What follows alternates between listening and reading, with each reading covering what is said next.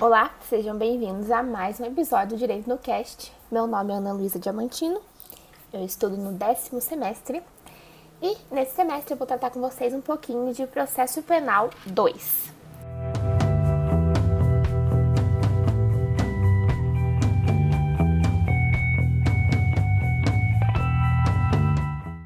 Para entendermos o que é competência, é necessário conceituá-la. Bom, competência é considerada uma delimitação do poder jurisdicional. Ela vai fixar os limites dentro dos quais o juiz pode prestar jurisdição. Ou seja, ela é uma medida, é uma, um limite. Ela é una, única, uma só. A gente não pode imaginar que um único juiz exerça a jurisdição inteira. Então a gente precisa dividir em competências para cada juiz. A doutrina tradicional costuma distribuir a competência em alguns aspectos: a competência em razão da matéria, que é em razão da natureza do crime praticado, a competência em razão da pessoa, que é relacionada à qualidade das pessoas acusadas, a competência em razão do local, que o nome propriamente já diz, e temos a competência que é absoluta e a competência relativa. Iremos começar por essas duas.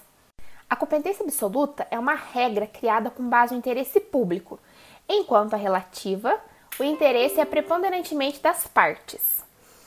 Na competência absoluta, ela não pode ser modificada, ou seja, ela não pode ser prorrogada, ela é imodificável. Já a relativa, ela pode ser modificada, ou seja, prorrogável. Ainda, no tocante à competência absoluta, ela pode ser reconhecida de ofício pelo próprio magistrado, enquanto ele não esgotar sua jurisdição. Já a relativa, ela pode ser reconhecida de ofício pelo magistrado, porém, até o início da instrução processual.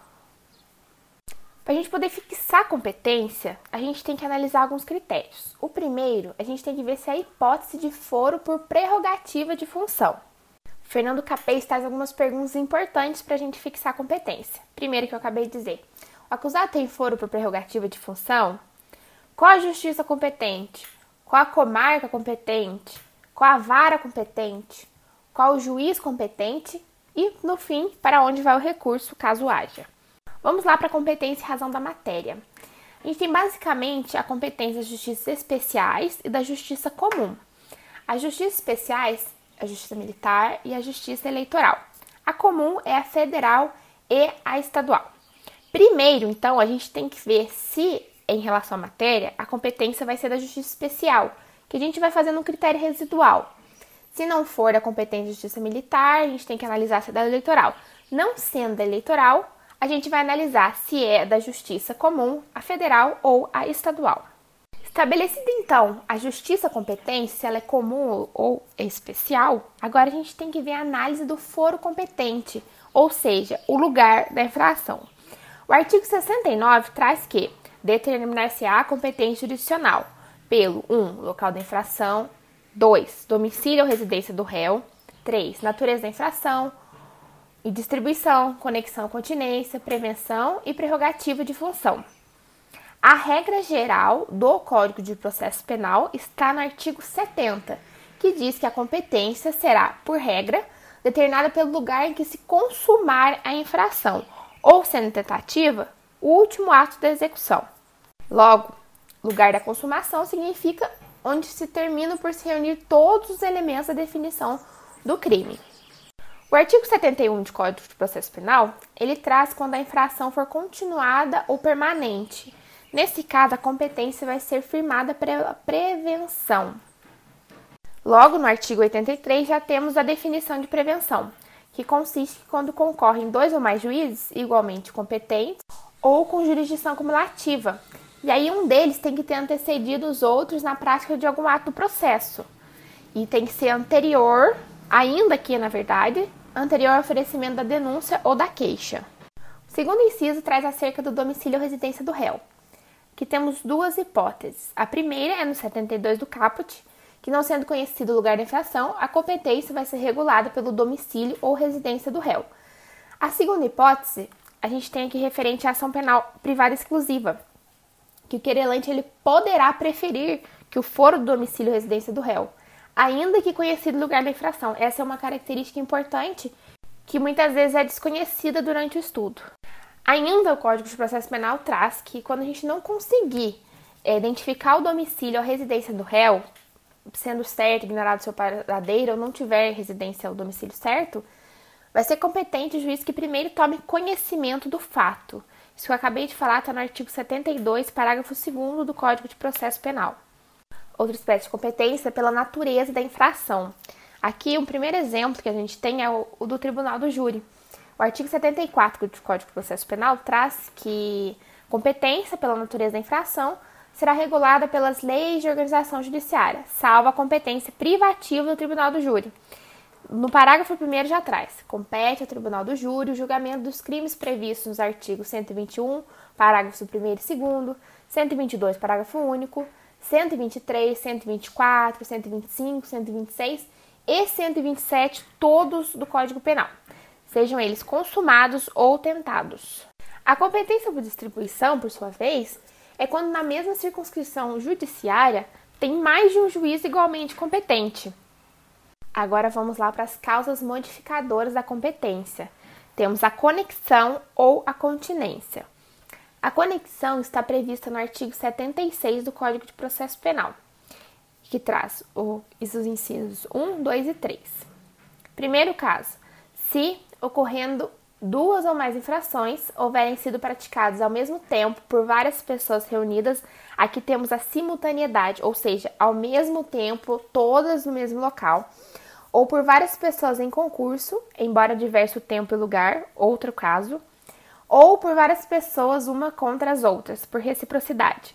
Nesse inciso, a gente tira três hipóteses da conexão: a simultaneidade, várias pessoas reunidas, concurso, é, pode ser diverso tempo e lugar, mas elas estão agindo em concurso, ou por reciprocidade, que é uma contra as outras. O inciso 2 traz a conexão lógico-material, é que se no mesmo caso houverem sido umas praticadas para facilitar ou ocultar as outras, ou para conseguir impunidade ou vantagem em relação a qualquer delas. Por fim, o inciso 3 traz a conexão probatória, que é quando a prova de uma infração de qualquer de suas circunstâncias elementares foi influir na prova de outra inflação, aqui denominada probatória. Então, só recapitulando, o artigo 76 do Código de Processo Penal traz a competência por conexão. E essa competência é dividida em três incisos, sendo que em cada inciso temos um tipo de conexão. Recordando, inciso 1, temos a simultaneidade por concurso e por reciprocidade. No inciso 2, a lógica ou material. E no inciso 3, probatória.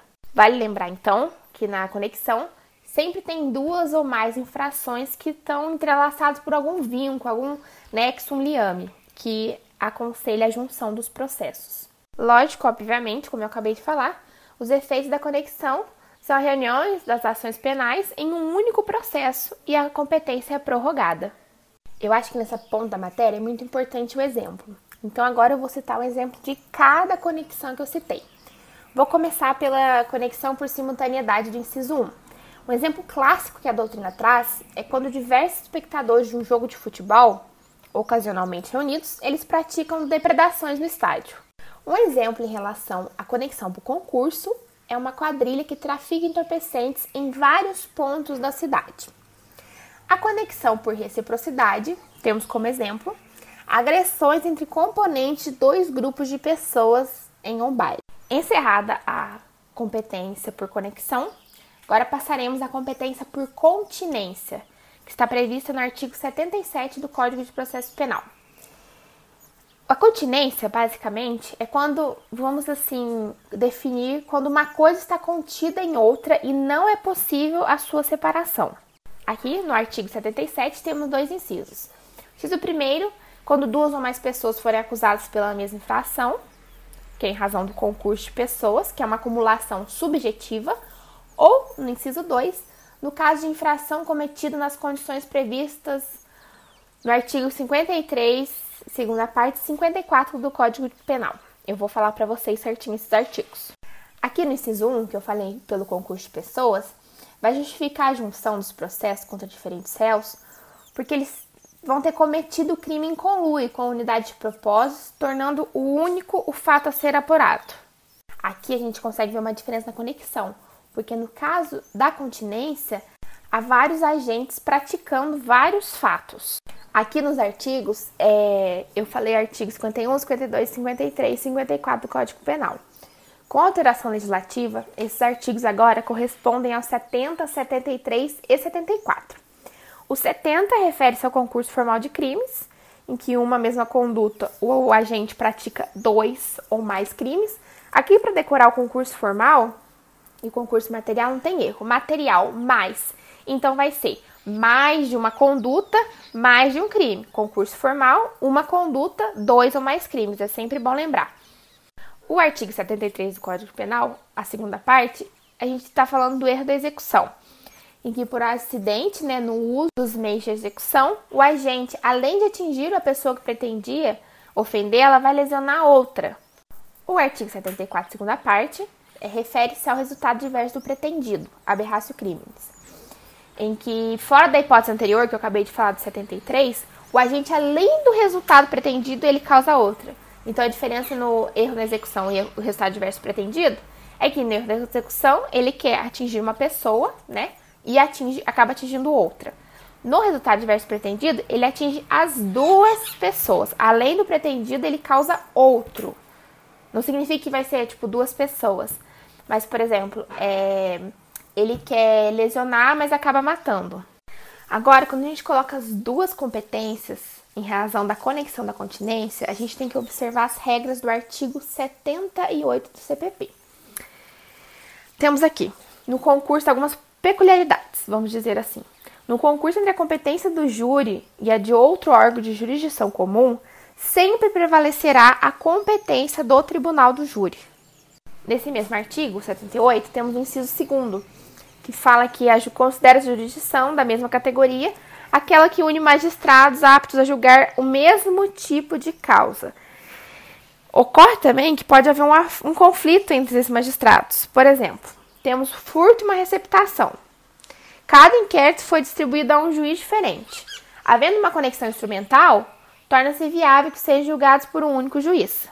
Assim sendo, de idêntica jurisdição, temos regras para escolha do foro prevalente. Agora temos umas regrinhas em relação à infração.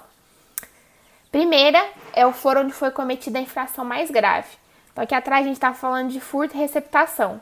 A pena da receptação é maior que a do furto, então aqui vai prevalecer a da receptação. Aqui eu quero que vocês entendam que a gente está fazendo uma análise quando forem é, jurisdições de mesma categoria, né? Então, eu acabei de falar a primeira linha A, que vai preponderar o lugar da infração da pena mais grave, 78, inciso 2 a linha A. A linha B do mesmo artigo traz no foro onde foi cometido o maior número de infrações. Aqui, a gente tem que imaginar três delitos, por exemplo, de furto simples, estão sendo apurados na cidade X, enquanto um delito de receptação simples está sendo apurado na cidade Y. Embora a pena do furto e a receptação sejam idênticas, o julgamento dos quatro crimes deverá ser realizado na cidade X, porque foi praticado o maior número de infrações. É lógico que a gente tem que analisar, nossa, Ana, mas teve um furto numa cidade e uma receptação em outra. Mas eles têm que ser praticados para a gente poder fazer essa, utilizar essa competência pela conexão. Os delitos têm que ser praticados nas mesmas circunstâncias. Então aqui, por isso que a gente está falando que é, julgamento vai ser na cidade X, porque foi praticado o maior número de infrações. Outro caso da conexão é a prevenção, primeiro juiz que praticar o ato, né? E é, nos outros casos, havendo magistrados de igual jurisdição em confronto, e não sendo possível escolher pela regra da gravidade do crime, exemplo, um furto simples, uma receptação, nem pelo número de delitos. Em ambas comarcas foram praticados um delito só. Vai ser elegido o juiz pela prevenção, ou seja, que primeiro conhecer de um dos processos tornar-se-á competente para julgar ambos. Então ele avoca a competência da comarca ou da vara vizinha. Outra peculiaridade: o artigo 79. Esses artigos do Código de Processo Penal que eu estou citando são muito importantes de serem lidos, porque o próprio artigo já descreve. Então é como se você fizesse um mapa mental na sua cabeça em relação à competência. A gente iniciou o nosso podcast fazendo aquelas perguntinhas, agora a gente está explicando cada detalhe para depois chegarmos a uma conclusão final. Então, o artigo 79, como eu disse, ele vai trazer uma exceção quando não haverá a unidade de processo. Vamos lá. Artigo 79. A conexão e a continência importará a unidade de processo de julgamento, salvo, ou seja, exceto, no concurso em jurisdição comum e militar, ou seja, crimes da justiça comum e militar, ou é, em jurisdição comum e juizado de menores, é, da infância e juventude. Não haverá conexão desses processos. Obrigatoriamente serão julgados em apartado. Eu deixei mais o finalzinho desse podcast para a gente falar é, da famosa competência por prerrogativa de função, que muito se utiliza na mídia, nos jornais, enfim. Vamos lá, vou fazer uma breve introdução. Determinadas pessoas, por exercerem funções específicas, eles possuem a prerrogativa de serem julgados originalmente por determinados órgãos. Aqui eu quero abrir um parênteses numa importante decisão recente do STF que trouxe uma alteração significativa no entendimento da prerrogativa de função em relação aos deputados federais e senadores. Agora, apenas vai ser aplicado o foro por prerrogativa de função se os crimes forem cometidos no exercício do cargo e em razão das funções. Aqui temos um requisito cumulativo: exercício do cargo, tiver exercendo o cargo naquele momento, e se for praticado em razão da função que ele está relacionado. No tocante à legislação aplicável, temos o artigo 84, que traz que a competência pela prerrogativa de função é do STF, do STJ, dos Tribunais Regionais Federais e Tribunais de Justiça dos Estados e Distrito Federal, relativamente às pessoas que devam responder por crimes comuns e ter responsabilidade. O artigo 102, inciso 1, alíneas B e C da Constituição, traz a competência do STF, ele já afirmou o entendimento de que as infrações penais comuns serão julgadas pelo STF. Ou seja, vai abranger todas as modalidades de infrações penais, inclusive crimes eleitorais, militares e as próprias contravenções penais.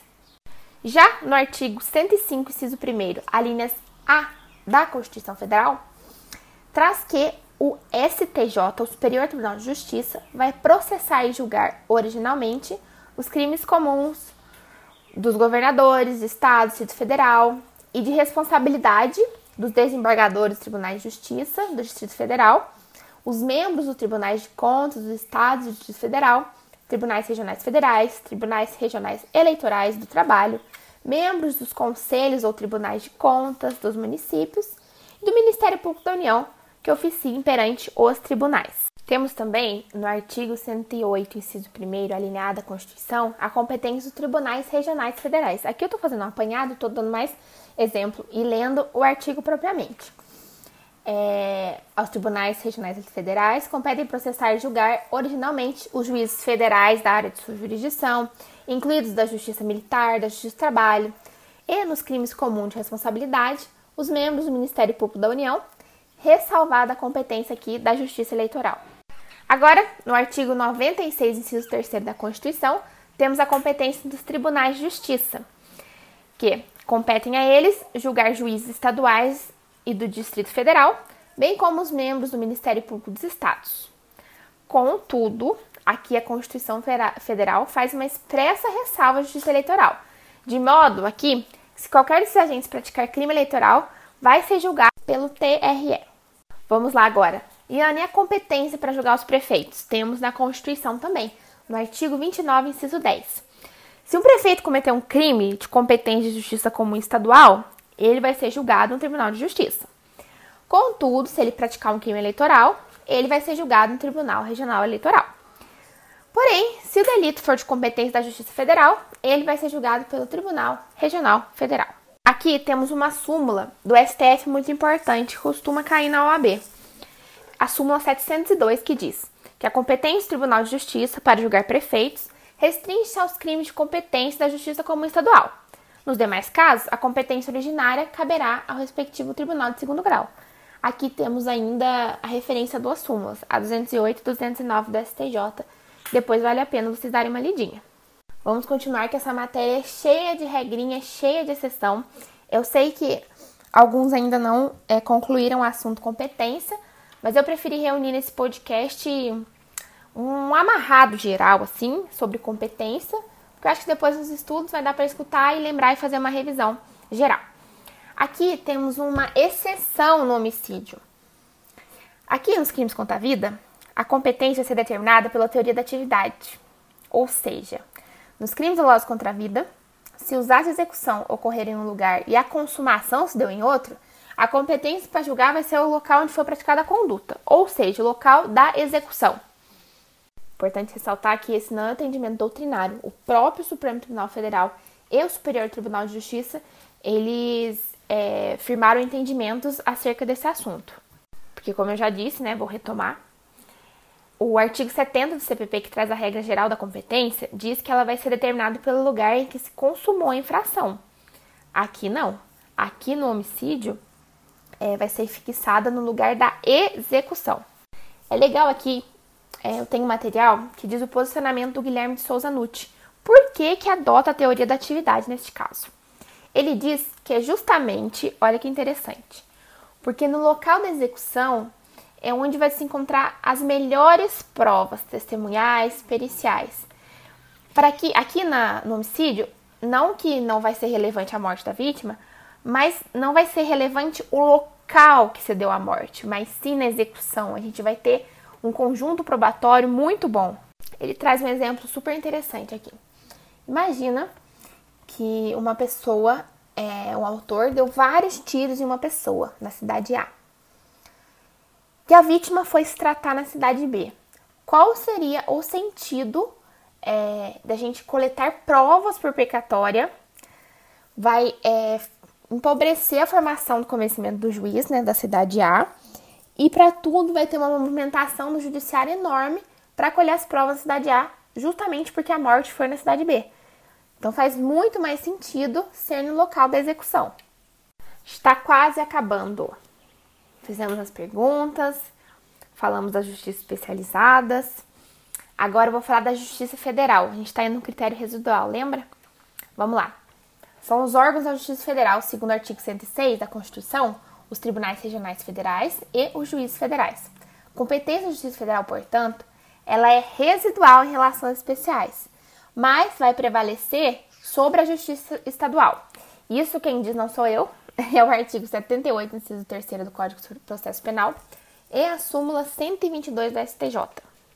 E a competência da Justiça Federal, ela está elencada no artigo 109 da Constituição. Mas temos uma parte importante aqui também. Eu sempre digo que tem exceção nessa matéria. Eu não vou ler o artigo 109 inteiro, mas eu quero falar uma peculiaridade aqui. Logo no inciso primeiro, está falando das, dos crimes políticos e as infrações penais praticadas em detrimento de bens, serviços ou interesses da União e de suas entidades autárquicas ou empresas públicas. Aqui tem uma ressalva enorme. Excluídas as contravenções e ressalvada a competência da Justiça Militar e da Justiça Eleitoral. Ou seja, se forem praticadas contravenções penais em detrimento de bens, serviços ou interesses da União, de suas entidades autárquicas ou empresas públicas, elas não serão julgadas pela Justiça Federal. Para encerrar esse assunto da Justiça Federal, e essa parte que eu estou falando de contravenção penal, o STJ tem uma súmula número 38, que diz, eu vou ler a súmula porque é importante. Compete à Justiça Comum Estadual na vigência da Constituição de 88, o processo por contravenção penal, ainda que praticado em detrimento de bens, serviços ou interesses da União e de suas entidades. Então, a súmula 38 ela reforça o que diz a Constituição Federal. Vocês podem estar se perguntando, mas Ana, se tiver um crime federal, uma contravenção penal, então a gente vai aplicar é, a Justiça Federal aqui? Não vai acontecer isso mesmo que haja é, conexão né, entre os crimes, vai prevalecer a regra constitucional, ou seja, a contravenção penal vai ser julgada pela Justiça Estadual e o crime federal vai ser julgado pela Justiça Federal. Vocês devem estar se perguntando, Ana, essa aula não vai acabar nunca de competência. Vai, eu prometo. A gente está encerrando já esse podcast. Vamos lá. Competência criminal da Justiça Eleitoral. Aqui, vocês vão me perguntar, Ana, como é que eu vou saber o que, que é, o que, que é crime eleitoral ou não? Gente, vamos lá. Crime eleitoral são aqueles que estão previstos no Código Eleitoral ou que a lei vai dizer que ele é eleitoral. Aqui não tem erro. Tenho certeza que nessa hora deve estar pensando assim: hum, vamos lá, vamos complicar a situação. Vou complicar aqui. Então tá, quem vai julgar o crime eleitoral também vai julgar o crime conexo contra a vida? Vocês já viram que não. Crime eleitoral vai ser julgado pela Justiça Eleitoral e o crime doloso contra a vida vai ser julgado pelo Tribunal do Júri. Ainda que a Justiça Eleitoral a gente sabe que ela é especializada.